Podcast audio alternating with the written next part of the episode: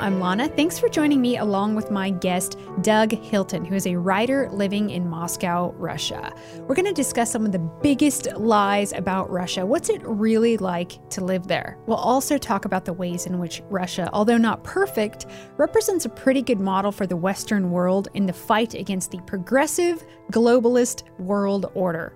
I expect that I, as a Russian, will get accused of pushing Russian propaganda and dangerous conspiracy theories surrounding Russia, simply talking about life in Russia. So let's get to it.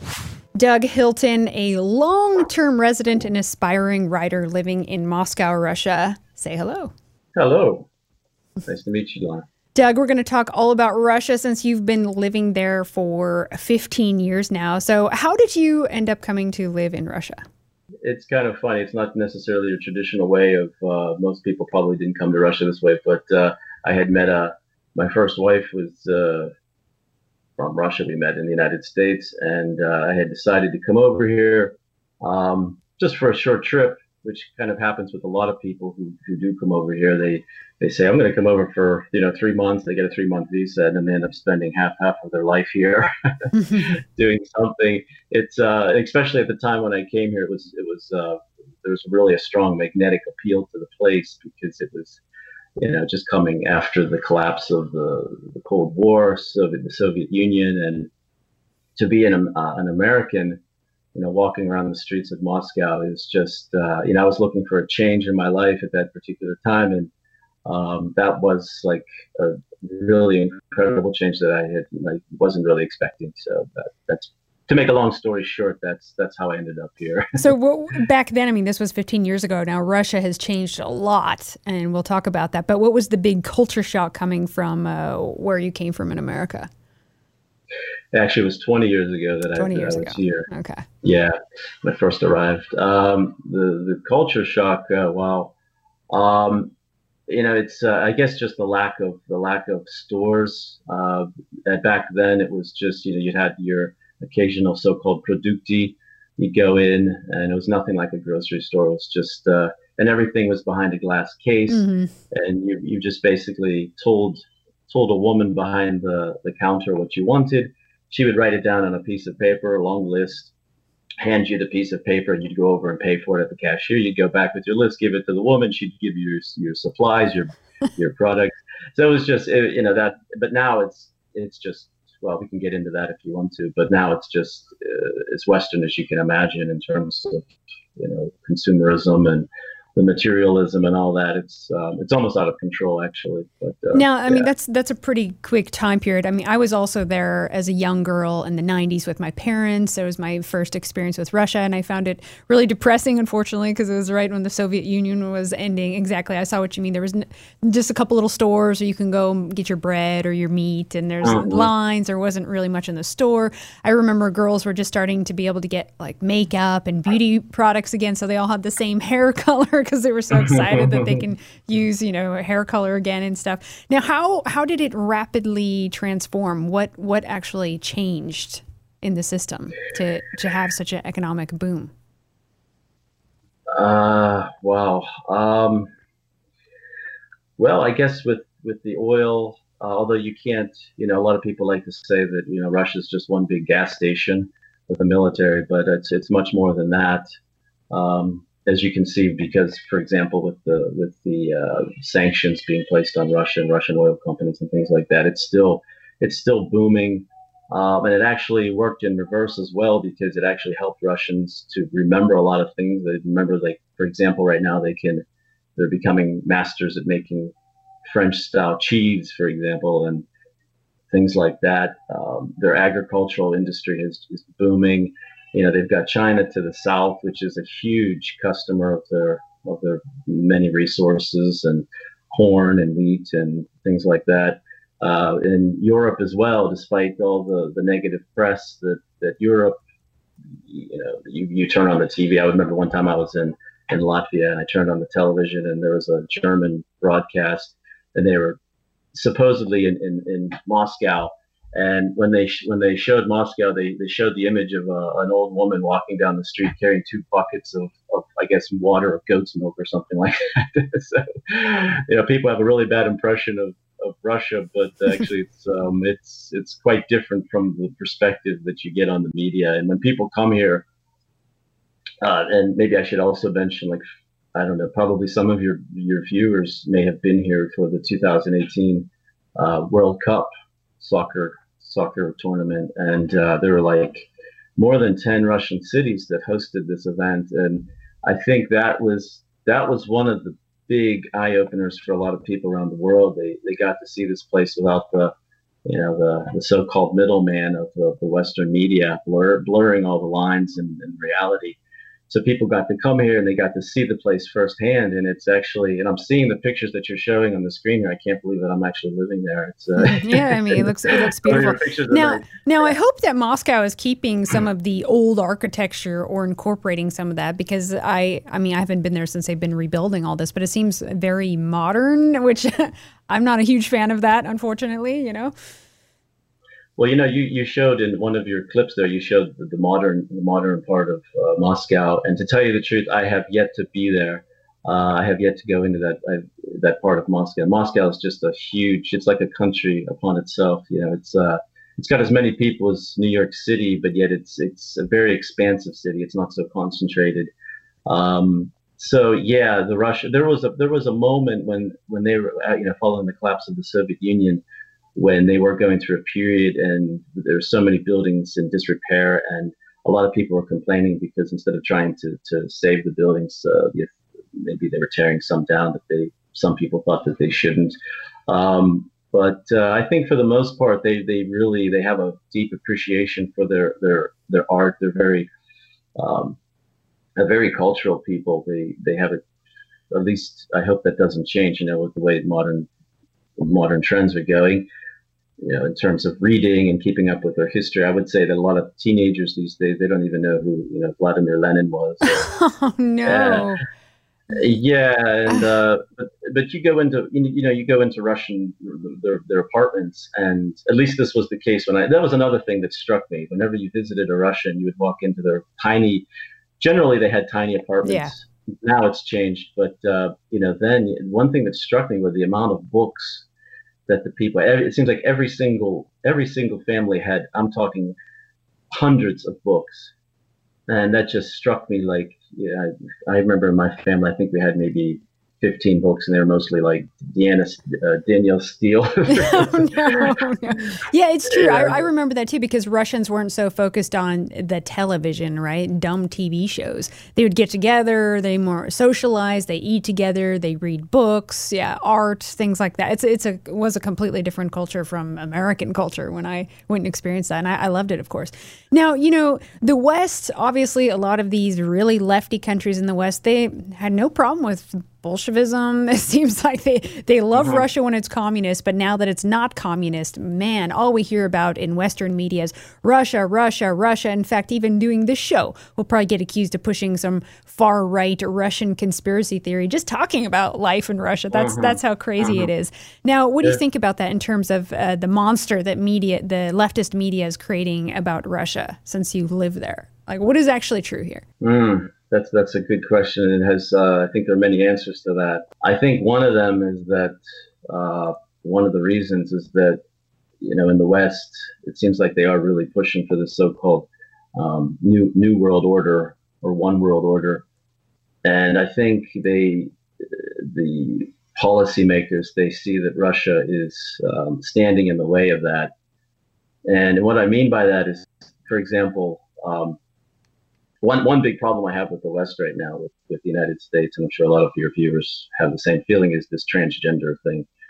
Um, and if you're going to push, if you're going to push this type of ideology on your people, and you're trying to make it seem normal, um, when you have other countries in the world that have the complete opposite perspective on those sorts of ideas, and for example, Russia definitely does. Uh, I mean, I would I would feel very sorry for the for the teacher who tried to teach transgender uh, studies in, in to kindergarten kids here. Good. It wouldn't be a good, it wouldn't be a good day for them. uh, so I think when you have two two uh, this dualistic uh, view of the world or you know, two competing ideologies, Uh, I think that's that's part of it. I, it's not the whole part of it, but uh, not the whole whole. Uh, but I think that's a big part of it that they have to make it look like like for example when when Putin pushed his uh, pushed through his in the, in the West you call it the anti-gay law, but in, in reality it's it's not that at all. It's uh, you know it's it's a law that says you can you can practice whatever whatever sexual orientation you you desire, but just keep the children out of it. Don't don't push your views onto children. And uh, so you have these competing competing views of how the world should be. And if if people in the West visit Russia, for example, during a World Cup, and they see, hey, things things can actually be a different way, then that creates a problem for people who are trying to build up a completely different world. And when they say new world order, that's exactly what they mean. They they mean world. They want this this new system to dominate the world, and countries like you know more conservative countries, um, Russia, China, Hungary, you know, part pockets of, of Eastern Europe they, they, they view those countries as a source of, uh, of, uh, of either source of what competition for them. Yeah, exactly. They they stand in the way exactly of this global, well, as we call it, globo homo new world order, right? I mean, basically, really. Yeah, I know when I, you hear all these things about Ru- supposed things about Russia in the media, and then you actually talk to people in Russia, and then you find no, it's actually still it's actually quite liberal still in some ways. What what would you say about that? I mean, it's not as, as hardcore. I mean, people think, oh my gosh, Russia is fascism. And it's like, no, actually, they, they, they really hate fascism over there. Yeah, I mean, when you speak about liberalism, you mean about in terms of people's lifestyles? Yeah, like I mean, they... I mean, it's still pretty laid. It's still pretty laid back. It's it's conservative. Yeah, absolutely. I mean, it's conservative, uh, well, but not as hardcore as people would think it is. Well, I mean, uh, people have no problem. People have no problems with uh, anybody who has. Uh, I'm sorry if you can hear my son in the background. Yeah, okay. um, but in terms of lifestyles, people have absolutely no problem with it, and you could see. You could see. I mean, I've seen it many times. Anytime you go into the city, you can see people engaged in whatever. Being girls holding hands, men holding hands. I mean, you don't see it all the time. Moscow too, I'm sure, especially mainstream. I mean, it's not it's not it's not very mainstream, but uh, nobody's going to bash your head in. Nobody's going to send, send you off to the gulag, and nothing like that. It's it's and it's and that's exactly what they. Um, I could quote you an article here. I will if, if it's uh, I have it written down here.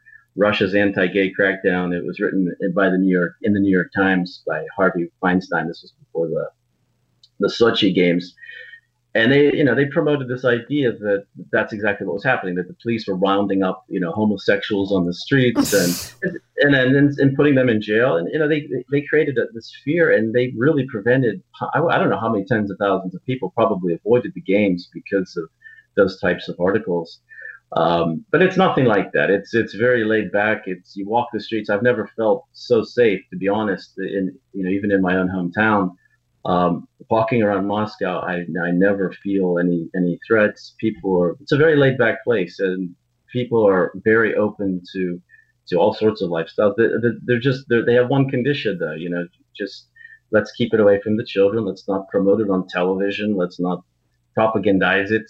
Yeah. So, and I yeah. think it's reasonable. Exactly.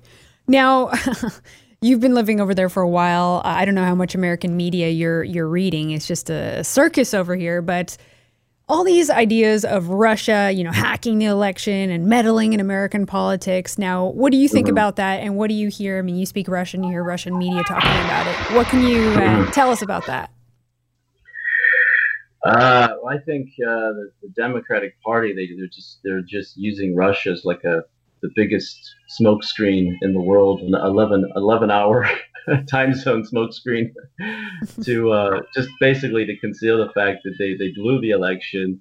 Um, they need they needed a scapegoat.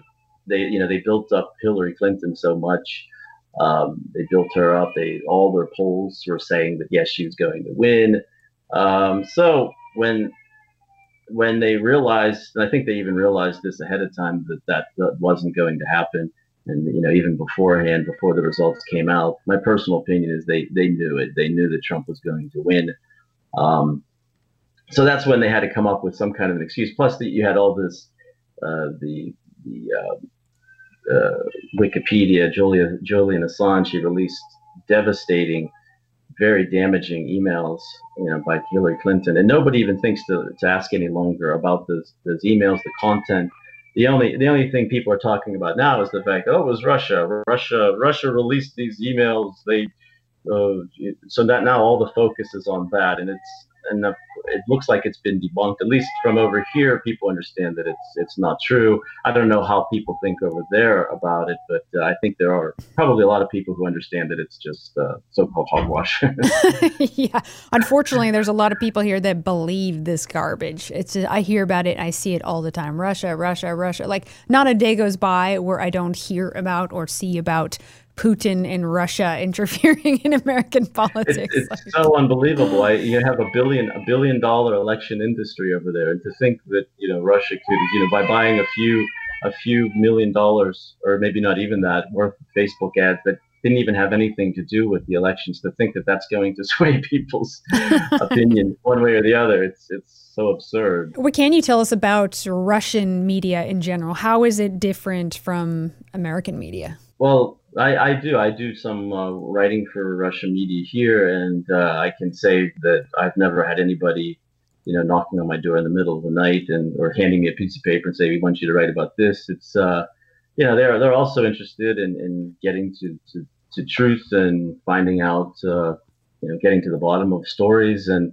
um, I think just like any country, though, everybody, every country has a particular uh, amount of well, how would you say? You know, every government they're they're not uh, they have they do have an interest in knowing what is being put out there. Every single country, I don't care if you're talking about Sri Lanka or you know China. Every every country has some kind of uh, interest in knowing what's what's being put out there, and uh, maybe into, to some extent even controlling it. But uh, no, I don't. I don't have any myself personally. I don't have any any issues with it. I've never been. It's not know. like American media. What is it like? A few corporations that basically control everything, and then on top of it, as you know, we have banning, we have censorship, we have Silicon Valley. I mean, it's just a, a whole leftist cabal running the show. Uh, I mean, do you see any kind of banning and censorship happening in Russia right now of thought criminals?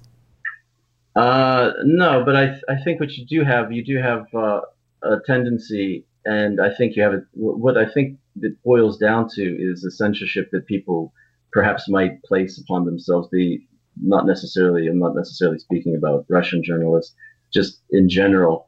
Um, journalists understand their environment. Uh, they're they're they're some of the I guess you could say what not endangered species, but they are they, they do have a dangerous role to play, and I think each each journalist takes into account where they're living and they understand. You don't even have to necessarily have any sort of message handed down from above to you.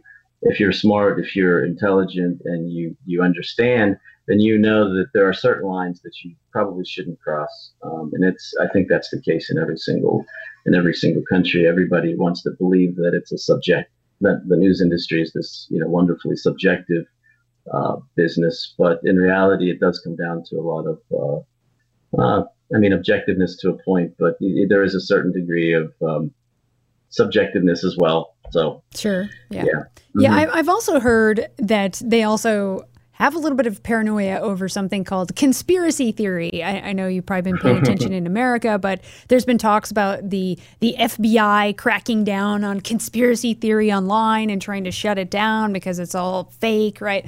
Which we know what this is really about. But how is it over there in terms of uh, people that are, that are researching alternative views?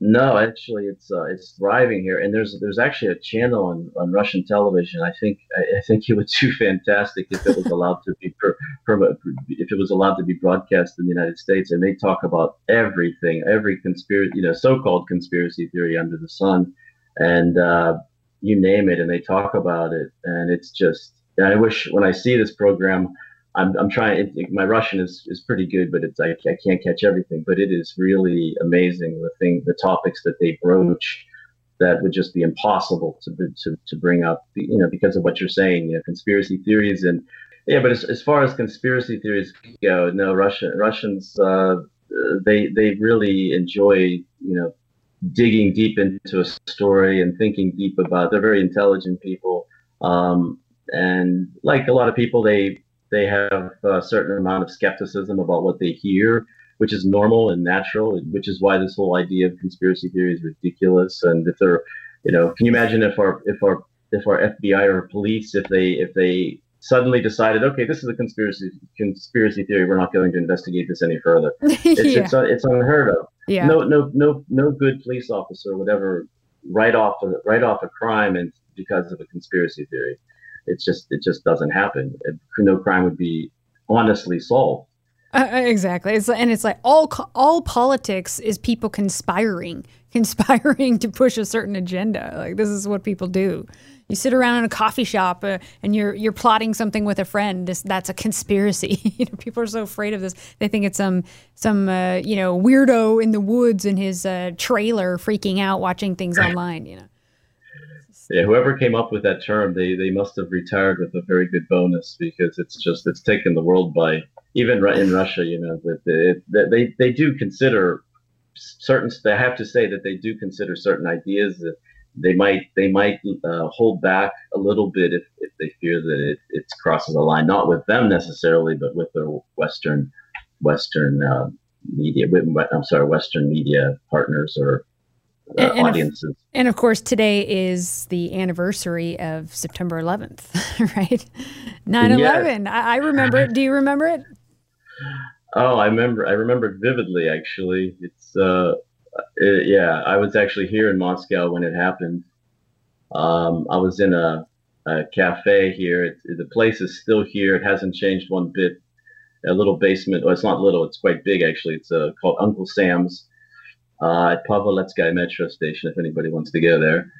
Uh, and I, yeah, I was sitting there with a friend, and um, there was some commotion in the place, and uh, people started gathering around the television screen, and I was you know, wondering. I didn't get up out of my seat though. I was wondering what happened, and more and more people start gathering around, and um, then all of a sudden there was like a, a woman literally scream like scream. She let out a scream, and uh, it was like I, I asked somebody what happened, and he said the buildings, the build, one of the buildings had fallen. Um, and I remember, I'll never forget my first reaction to that that comment and I, I, give myself some credit for this. I my question to him was, well, how much of the building is still standing? nice.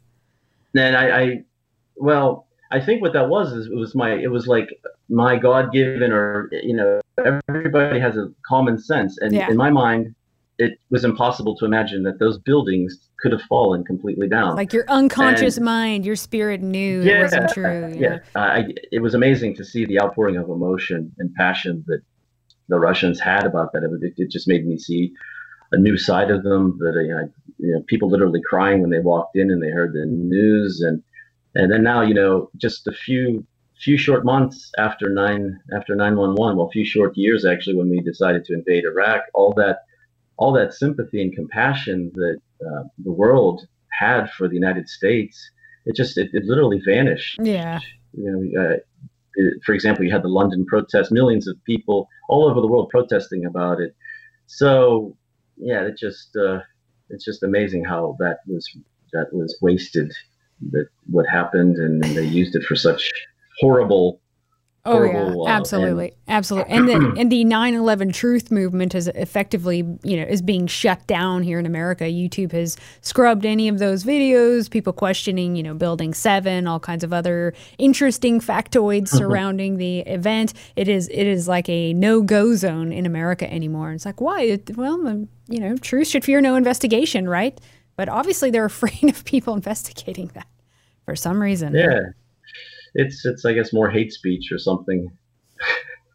It's ridiculous. hate speech against the victims. It, it really is. Yeah, the fact that people can't even talk about it, it's uh, it, it says a lot actually.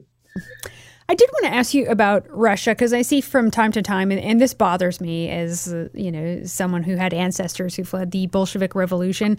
I still see sometimes that there are some Russians or a faction of Russians who tend to defend communism or Bolshevism because they had uh, they fought the Nazis, right, or they defeated the Nazis. Uh-huh. Well, with the help of uh, America and England and, and the Allies, right? What are your thoughts on that, on communism and how how people are viewing that in Russia? Uh, well, it, it is kind of a tricky relationship. Um, like for example, every every year they have their so-called March March of the Immortals, which is the most amazing thing to see. Uh, literally hundreds of thousands of Moscovites, and I guess this this event happens all over Russia. They march down the center of Tverskaya Boulevard, which is goes through the heart of, of the city, and they're all carrying a picture of somebody, a relative or whoever that they lost in World War II. And to see this march, it's just amazing. Um, and I think, I think that Russians, uh, and I, I, yeah, here, here you go, right here. Thank you. It's an, an amazing thing to see. Uh, so the Russians, and you know, look at what just happened in Poland, for example. They, um, they had a, they had a, a they had a celebration commemorating the end of World War II, and they didn't they didn't even invite the president of Russia. Um, they didn't mm. give him any give Russia any credit for it. So Russians see this, and let's face it, Russia was if it, if they hadn't stopped the, the Nazi army in St. Petersburg, which was Leningrad at the time, if they didn't beat them back all the way to to uh, you know Berlin, who knows what Europe would be today? Uh, and so Russians, they do feel they, they do feel a lot of uh, I don't know how you would say it. I don't know if anger is the right word, but in some cases, I suppose that would be correct. That they aren't getting their, you know, they see Hollywood films that portray them in a certain way, uh, so they feel that Russia's not getting their, their due credit for the sacrifices that they made. And let's face it, the Russian people, they they lost more people in that war than any other people. I've, I've heard numbers up to 30 million uh, for what for whatever. Yeah, I mean, it, it never should have happened. But I'm going to disagree with you. I'm going to disagree with you because. Okay. Because what what ha- what what happened afterwards? I mean, more red terror and, and you know nightmares across Europe when it came to communism, right? I mean, really, the other side was fighting communism, weren't they? So I don't understand how there could be people in Russia who are anti-communist, but then somehow they celebrate uh, you know, the, they're communist soldiers and uh, Bolshevik soldiers. I, I just I don't get that schism to me. I think it's maybe because they had some relatives who were fighting, so they feel that they have to defend them, possibly. Well, uh, let's face it. I mean, Russia was the heart of the Soviet Union. That was uh, the biggest contributor to the Soviet Union. This, this the, the heart of the Soviet Union was Moscow. Um, so they do still look at those contributions as, as part of their history. Russians, the Russians suffered and sacrificed. You know, you can call them the, the communists or the Bolsheviks, but when you get down to it, it was Russians or as well as other other nationalities that were also within the, the Soviet Union. Um, but they, and it's it's a very long history. But a lot of Russians, for example, they're they're very annoyed by the, the history that, for example, it took it took the Allies so long to actually come to, to, to the Soviet Union's assistance, and when they had an opportunity to, they actually sent their soldiers down. I'm not I'm not exactly sure where. Uh, I have to double check my history on this, but they sent them down like into the Mediterranean instead of sending them out to St. Petersburg or Leningrad to help Stalin. So it Russians look at that, Russian historians look at that as, as uh, the West was basically trying to let the Nazis and the communists basically destroy each other, and then the West would come in and save the day. Um, I'm not I'm not a real historian on that, but this is this is one version of the events that I've heard, um, and I do know that there was a huge delay in in getting getting Western aid to to the Soviet Union at that particular time. So it could, I, yeah, I think it could be argued both ways. And, and, of course, there were bankers in the West who were helping fund the Bolshevik Revolution to begin with, and, and helping you know fund some of these wars. And it's actually some of the same cabal that uh, National Socialist Germany was talking about. I mean, there, there's a lot of things that we can get into there, and I know that gets into uh, sketchy territory for YouTube that we can't even discuss these things openly anymore, history and stuff. But I think it tragedy all around. Communism yes. never should have happened happened. This war with Germany never should have happened. These are brotherly wars. just, but I am definitely not a fan of of, of communism. We'll, we'll leave it at that. And, and I know that no, that you aren't you aren't either. Um, no. But thinking in terms of the Soviet Union, I think from what I've learned and from people who have lived there, it actually seems in some ways that if you fast forward later in the, the future, the Soviet Union seemed more conservative than some conservatives in the West today. I know you were talking about some of the Soviet uh, era cartoons that actually weren't even mm political, right? Huh. Yeah, you know, forgetting, yeah, talking about the cartoons themselves. I mean, you had a culture that uh, they didn't they didn't promote. For example, the, the Hollywood style violence that uh, is just taken over the airwaves now, and and uh, you go to the theaters here now, and you have all the, the Hollywood films and and all that. That that sort of thing was was non-existent. Although, yeah, conservative. Yeah, I guess I guess they're definitely conservative. Although they didn't have the religion back then, but they still had their their uh, conservative views in terms of just wanting to be good good Soviet citizens, good communist citizens. Uh, working towards the the state, everything everything was geared towards the state. Of course, uh, the state was God, but now you have this revival, you have this uh, uh, revival of religion and churches popping up everywhere. They just built a huge log cabin church right down the road from me. Everywhere you go, you have this this rebirth of religion, which was completely put underground in, in the Soviet period, and uh, it's amazing that it's it's it's coming back, and uh, you see that. So that that's that's a good thing to see. And you, these pictures you're showing are fantastic. It's it really it's really amazing, and it's not just Moscow. A lot, of, a lot of people say that you know the changes are only happening in Moscow, but it's. Uh, I was just out in Kazan, which is um, it's a, actually a Muslim republic in uh, in going towards the, the center of, of Russia, and it's it's very modern out there, very beautiful. Uh, people who I've talked to, I haven't been out as far as Vlad- Vladivostok, for example, which is like on the border of China, but uh, out there as well lots of progress. The infrastructure is really picking up. They're building bridges everywhere, new highways, new everything, new roads. Um, I remember when I first moved here, and, and, there's a whole cultural change as well. You know, the, the Russians, uh, there was a period when, right after, like, for example, when Yeltsin was in power, it was a really, really bad time to be here. It was everything was just although I don't want to put it on all on Yeltsin's shoulders because he had a lot to, to deal with. But uh, at that particular point in Russian history, it was it was a mess. And you know, you saw people drinking on the streets. You, the, the the transportation, people were drinking, smoking in the in the trains, smoking in the buses. All that has completely gone away. You can't smoke in a you know Russian cafe these days. You can't you can't have an open container walking the Russian street You can't. I even tried to buy. A, I tried to buy a beer the other day, and uh, it was it was like it was two o'clock in the afternoon or eleven o'clock perhaps. Yeah, it was eleven o'clock, and the woman refused to sell it to me, and I was actually quite uh, happy at first. I thought maybe I looked too young, but then I realized that couldn't be the case. and uh, here, you, they they don't sell beer in this particular region of was Tula which is to the south of Moscow. They didn't they don't sell beer before eleven o'clock, and they stop selling after nine. So it's and even right outside my door now, it, it, it was uh, when I first moved in this neighborhood about five years ago. It was it was just a mess. Garages, metal garages, uh, just an urban blight. Now it's it's been replaced with. I mean, I could give you my own personal. From what I can see, it's really, and from the stories from other people, it's picking up.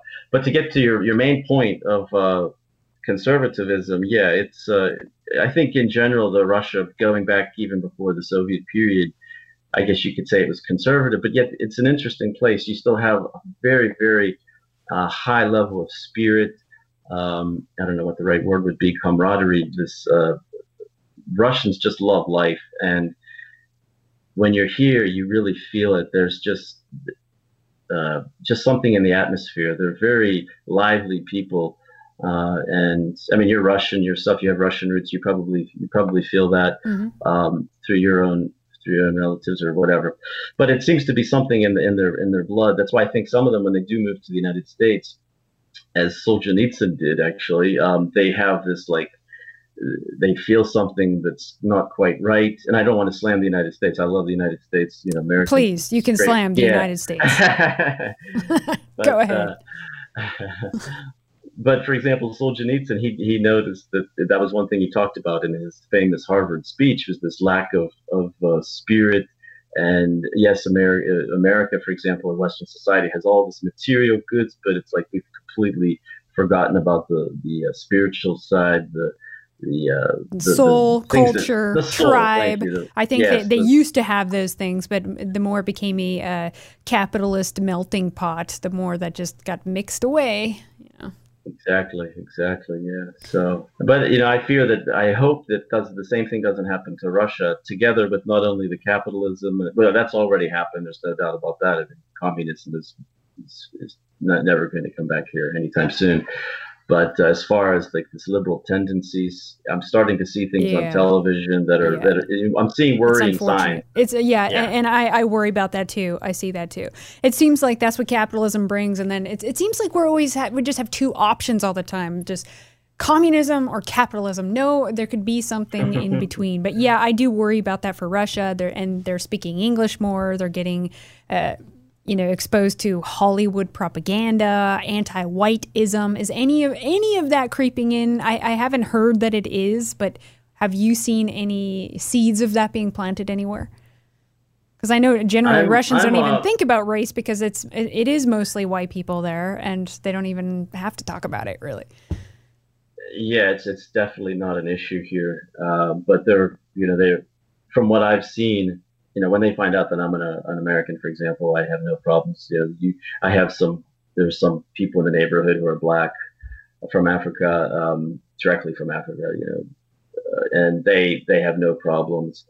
Um, so no, it's not, it's not, uh, the, the race thing. It's, it's, although you do have, of course, you're going to have that anywhere you go. Uh, but it's not something that's very obvious here at all. To be honest, I don't I don't see it. Uh, you have your. It seems like I don't know this, this whole idea with the skinheads and things like that. That's uh, it used to be a problem. I haven't really heard too much about that. So it's I don't know. It, it you don't feel it. You don't feel any sort of of, of discussions over race, racism. It certainly exists. I'm not going to try to paint it but they're but they're not but they're not talking about hey we need to replace our people with these other foreign populations and we need more diversity and multiculturalism. We have to open the border. Like Russians don't talk like that right? I mean I know it is a federation. No. they already have some of that but it is a very large landmass right? So yeah. I mean it's essentially it could be like a hundred different countries and, and people are really separated. Sure you have some non-European people but they're they're really kind of spread out in their own territories no, effectively, effectively their own country, you know. Yeah. Yeah, and because of the Soviet Union, they uh, most people who come here they they do speak Russian. They were they were taught, for example, people from the uh, Central Asia, Uzbekistan, Tajikistan. Um, you get into any taxi and you're going to have a driver, just like in the United States, you have a driver from some other place. You'll you'll certainly have a driver from from some Central Asian country, but they always speak Russian. Um, and but you don't know you don't have this you would never have a situation here in Russia where there's a debate over whether or not we should close our southern border, for example. Uh, that that that sort of debate just would never arise here. It's uh, n- they would never go to that extent, and uh, I, I don't see that happening anytime soon. And hopefully that that remains the case. Uh, you know, history changes really quick though, uh, so who knows what could happen. But right now, I don't foresee anything like that in the near future. Now, why do you think that Russia represents really a good model for the uh, Western world in, in fighting the influence of the New World Order? I know you brought this up a little bit earlier. But w- what is it about it? And I know a lot of people look to to Russia as the model, and and we're at the same time talking about oh, seeing some warning signs about possible liberalism and capitalism creeping in there. We know what happens once that happens. But what is it about Russia that stands out?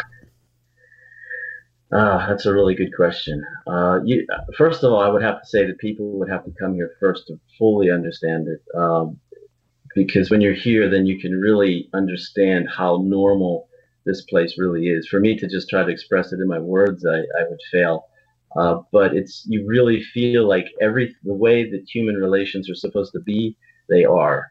You don't have any questions between who is a man and who is a woman. You don't have any questions about whether or not uh, kindergarten kids should be taught transgender studies at you know the age of six. Um, you don't have questions about can a guy use a bathroom, a woman's bathroom, or the changing facilities. I mean, these these questions are just so they're so. Uh, and of course, it could change. I, I understand that, but right now, and in, you know, looking at Russian history and their attitudes now, it's so far away that it's like on another planet, and that's really how you feel when you're here. That you are in another another world men female relations. They're, they're the way you expect them to be. And it's interesting that, and my, some people might misinterpret what I just said is thinking, well, maybe the women are oppressed and that's why men like it. But in, in fact, it's it's absolutely the opposite. There are there are so many women uh, lawyers here and doctors and you go into you know a courtroom and you see judges it's it's amazing. So they managed to they managed to bring in feminism without the feminism really. That's what they've done. Well and, and any, anybody have, that says oh these women they must be oppressed and they don't actually know any russian women because russian women can be very fiery. Not exactly that oh, that easy to control so yeah. yes absolutely. And they have they have achieved i'm not going to say 100% equal rights but they really have a lot of, of rights here equal rights, uh, you know, women at the top of c- companies and running things, and I've seen it in my own experience, and it's it's good to see. And there's not you don't have that hatred between the men and the women um, that exists in Western culture. That feel that okay, if a woman's going to climb the corporate ladder, that she has to, you know, crush 50, 50 men under her, her, her uh, if she wears high heels. I don't know, but uh, to get to the top, it's just it, that mentality just doesn't seem to, to happen here for whatever reason. Um, I don't, I don't, I, I mean, I try to understand Russian as, as best as I can, the, the, the, history and everything, and I try to understand how these things came about. But uh, you know, they didn't have, for example, the Enlightenment. They didn't have uh, certain things that happened. Feminism, another thing. That's a big thing. The Soviet, the Soviet Union was pretty good about that. I mean, they they failed in just about everything else, but in, in terms of bringing women into things. There was like this equality between men and women. There like there was nothing that you know the women men could do that women didn't. Yeah, and have, I think ultimately their agenda though was to get women into the workplace to ultimately have less kids, or if they did have kids, then the state would be raising them. You know, so I think that they had ulterior motives for that as well. Marxists in general. Yeah, not, yeah, I don't, I don't want to paint uh, Yes, I, I, have to. Yeah, I, I don't want to make it seem like everything was a paradise because, of course, there are lots of lots of drawbacks to that. It's just a shame that capitalism can't also, and it probably has nothing to do with capitalism per se. It's just this this uh, indoctrination that was forced on us. This whole femi- this feminist thing. It's it's amazing how it's gone, and now it's now it's actually in reverse because of this whole transgender thing. You have men participate. Well, what are they called now? Transgender women participating in female sports and. It's absurd. Uh, so, it's insane and I'm wondering what's going to happen too. What Russia's going to say when they have to, when Russian women have to compete against transgender Western men in the Olympics or something like that. Yeah, is that going to happen? Yeah, what are they going to say? That will be interesting. yeah. Now, you yeah, did mention that there is a, a renewed emphasis on the family unit uh, that Russia says is very important. Now, when I talked to Charles Bausman of Russia Insider, he was also saying that uh, if you have five kids in Russia, they'll pay off your mortgage. You get uh, paid per each child or tax cuts or however they do it, loans. I'm not sure because they want to, you know, incentivize their a baby boom. What can you tell well, us better, about that? I, I, I, better get to work because I've got a mortgage here. yeah, come on. I'm behind Charles. um, well, I can. Yeah, there's uh, there's definitely a, an emphasis on. I mean, I can just tell you, for example, one one this is a minor thing this isn't actually paying off somebody's mortgage but it's something that helps every once a month or twice a month i go to a, a clinic uh, how would you call it a, a hot, i guess you could call it a, a children's hospital mm-hmm. and they give out if you have children they get they give out uh, yogurt and milk and stuff like that. Completely, I have to get to take a taxi to, to, bring it back. There's so much stuff, you know, literally like three or four boxes full. Um, yeah, things like that. I mean, little things that really help. And it's amazing. You could, I can't tell you how many times I've, I've called for for a doctor to come to, to visit like one of my sick kids or even myself if I if they're really bad news. You can actually call an ambulance and they will come here and you're not charged for it. Um, a oh. doctor, there's there's still there's still house calls. Doctors make house calls. Oh, I love that. Come here. Yeah. Yeah, it's it's amazing. Uh, so things like that, and they're they're they are doing everything they can to help families. There was there was a a uh, a program uh, when we had our second child that we did receive a certain amount of certain amount of um, money from from the state because we had had a second child. So things like that. There, yeah, there are incentives and they do they're really trying to um, because there was there was a demographic crisis here for a while.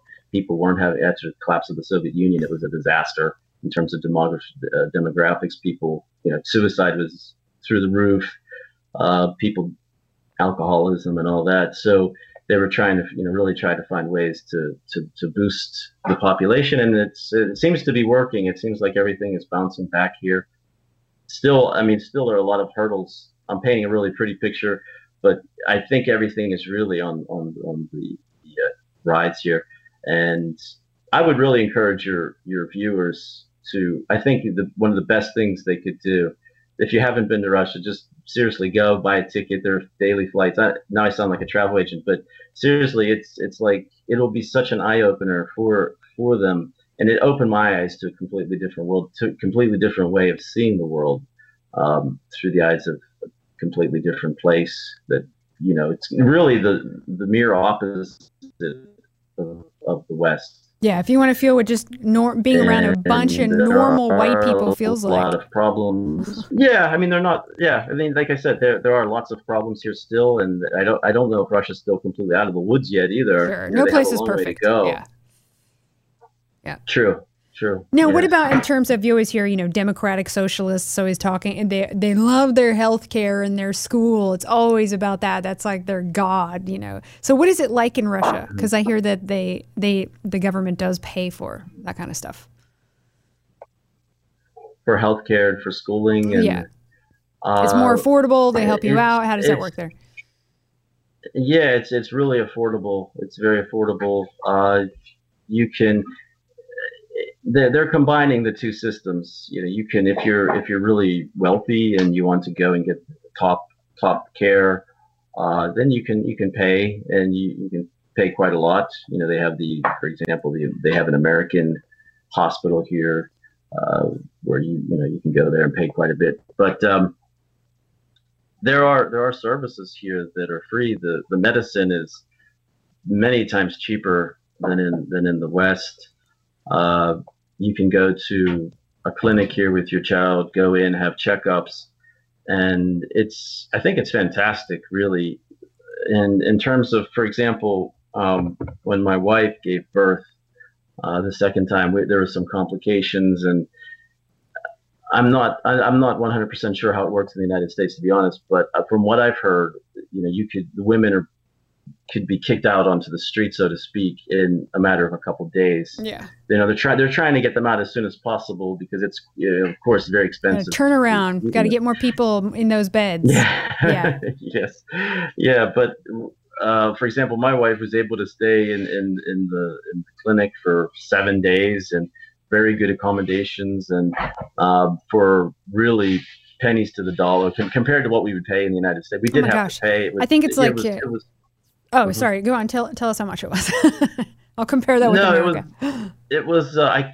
It was. Uh, I can't remember exactly how much, but it was. It was. We did pay. We went to a place that was considered to be really good in Moscow. Um, we and we decided that it would be worth it, and it was. We got really good. She got really good care. Um, everything that you would expect expect from a, a Western hospital, we, we received, and and you were able to stay longer if you needed to, and there's no extra nobody trying to force you out the door. Yeah, I mean, in America, it averages the to have a baby in a hospital, and by the time they bill insurance and they pad it, it's it's ten grand easy, 10, 10 to fifteen grand you know, and then they try and do all these other procedures.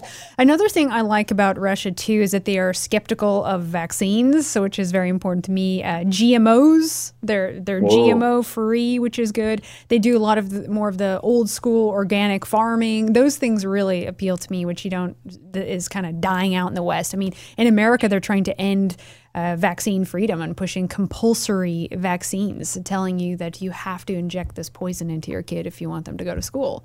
And by the way, we're not going to disclose all the ingredients to you, right? Exactly. It's interesting that you mentioned. I was just talking about the very same thing with with my wife the other day, and and yeah, they have their they have deep skepticism, and they actually, you know, when Russians go into a store and they're going to buy a product, they actually still read the ingredients. They yeah. want to know what they're putting they're putting into their bodies. And another thing that's really interesting about Russians is that they, I guess, because of their relationship with um, the way things were in the Soviet Union, there was uh, there was a lot of scarcity, so they uh, they became very well adapted to living off the land. And for example, picking mushrooms here, it's it's a, it's become a huge pastime for many Russians, and it's actually a very dangerous pastime. You have to really know what you're doing. Uh, and mushrooms grow really well here for whatever reason.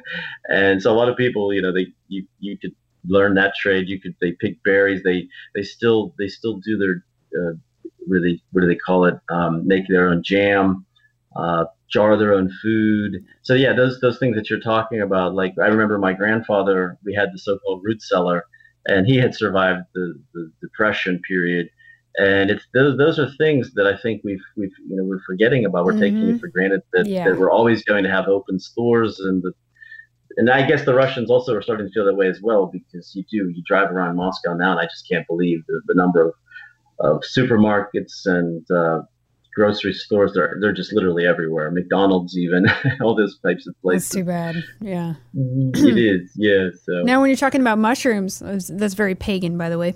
A little bit of their pre-christian mm-hmm. roots coming out. Now are we talking about like mm-hmm. uh, special mushrooms?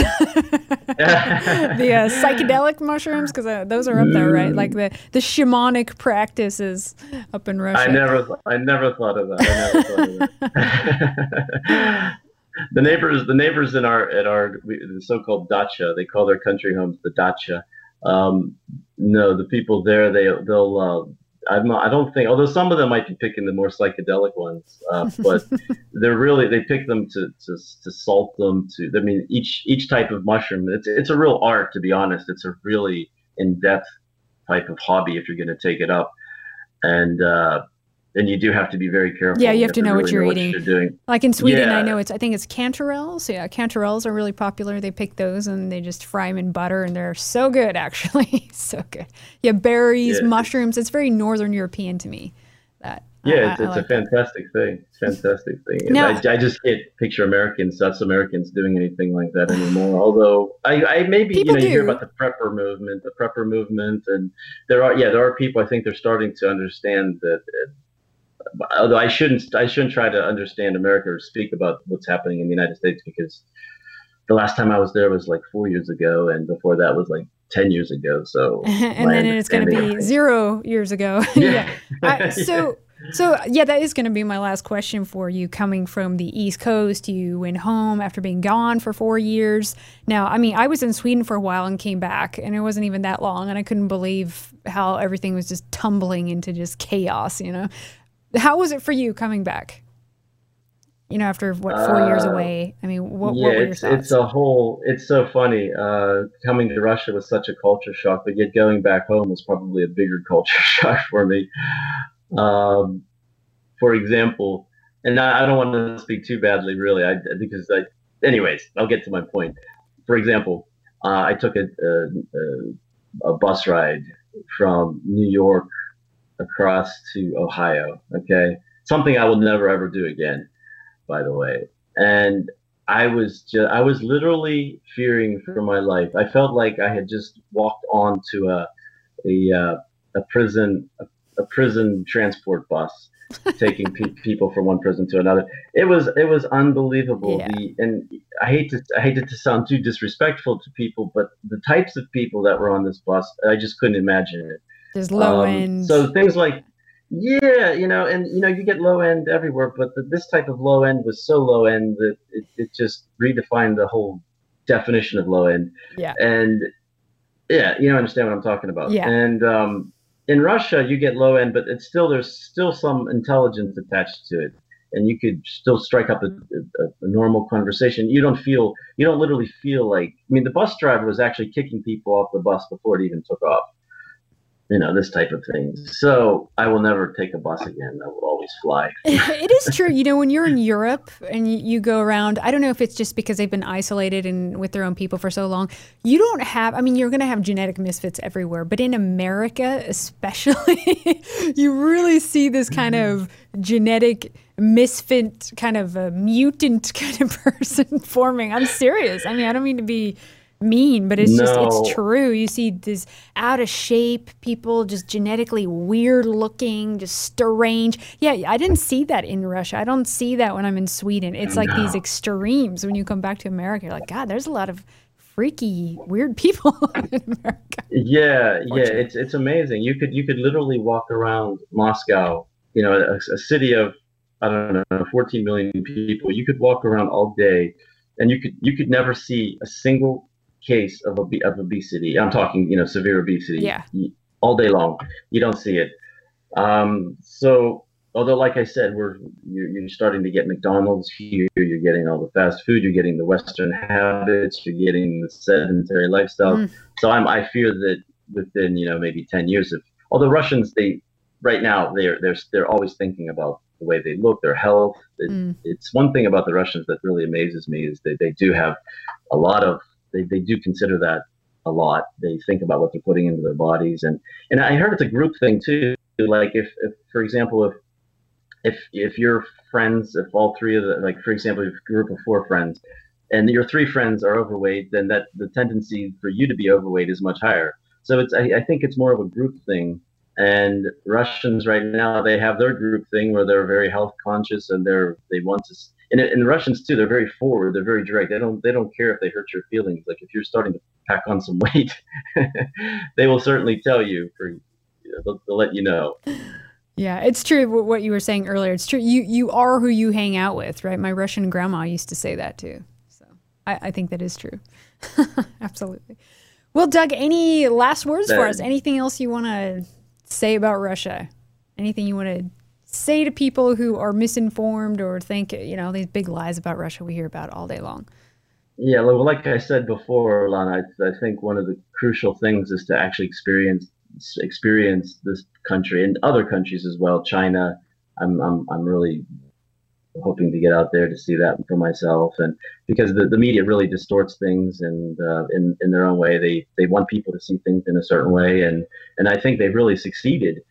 And and you can tell you can tell they've succeeded because when you do meet people who come here for the first time you can see the expression on their face like wow i had no idea that it was like this. And and i think th- this is actually quite dangerous for the west because people they'll understand that you know people are traveling all over the world these days that they're seeing things with their own eyes and if they keep trying to promote this image people are going to understand that they're being lied to and they're going to start asking well why are we being lied to well, why are they hiding this? Why do they? Why are they telling us that this place is so bad when in, in fact it's not?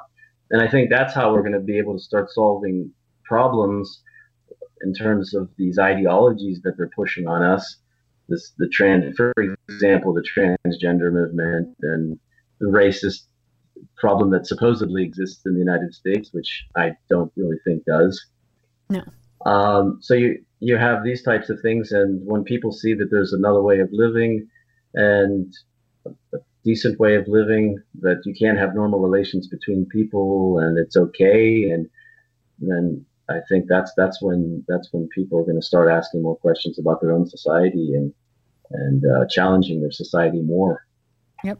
It's happening. It is happening. Well, Doug. I really appreciate you taking the time. I know it's uh, getting late over there and uh, yeah. just sharing information with us about Russia. It's always mm-hmm. good to connect with people over there. I know we do have listeners over there. Sometimes it's a language barrier, but you say a lot of people are learning English in the schools, which pros and cons, I guess, right?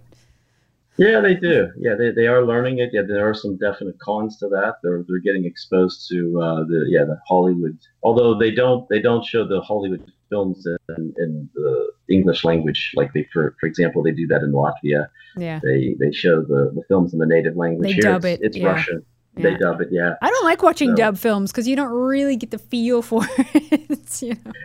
That's that's true. That's although I just saw what was that film? Uh, Once Upon a Time in Hollywood. I saw that here a few days ago, and I was kind of really hoping then that it would have been in, in English because I had a lot of trouble understanding it. But uh, so there you go. yes, sure. Russians do. They do have words. Swedes have that too.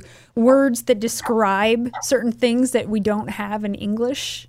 A, a certain feeling, or someone doing something, or behaving a certain way. It's it's a different way of thinking, but but I like it. I find that it's more descriptive. Russians have a huge vocabulary. I mean, it's a very complex, difficult language to learn. Yes, and Russians Russians love to speak about all the different ways they have of swearing. They're Mm. very proud of their their uh, colorful uh, swearing words. My grandma didn't teach So- me those, but I, I do know, you know, when uh, she would get frustrated, yolki palki, right? It's like so, so innocent, right? Trees and sticks. And then when you say it in English, it just sounds retarded, but Yeah. in Russian, it just works. you know? Something about Yeah, yeah. God, for, God forbid if you call somebody here a goat or something like that. You have to be careful.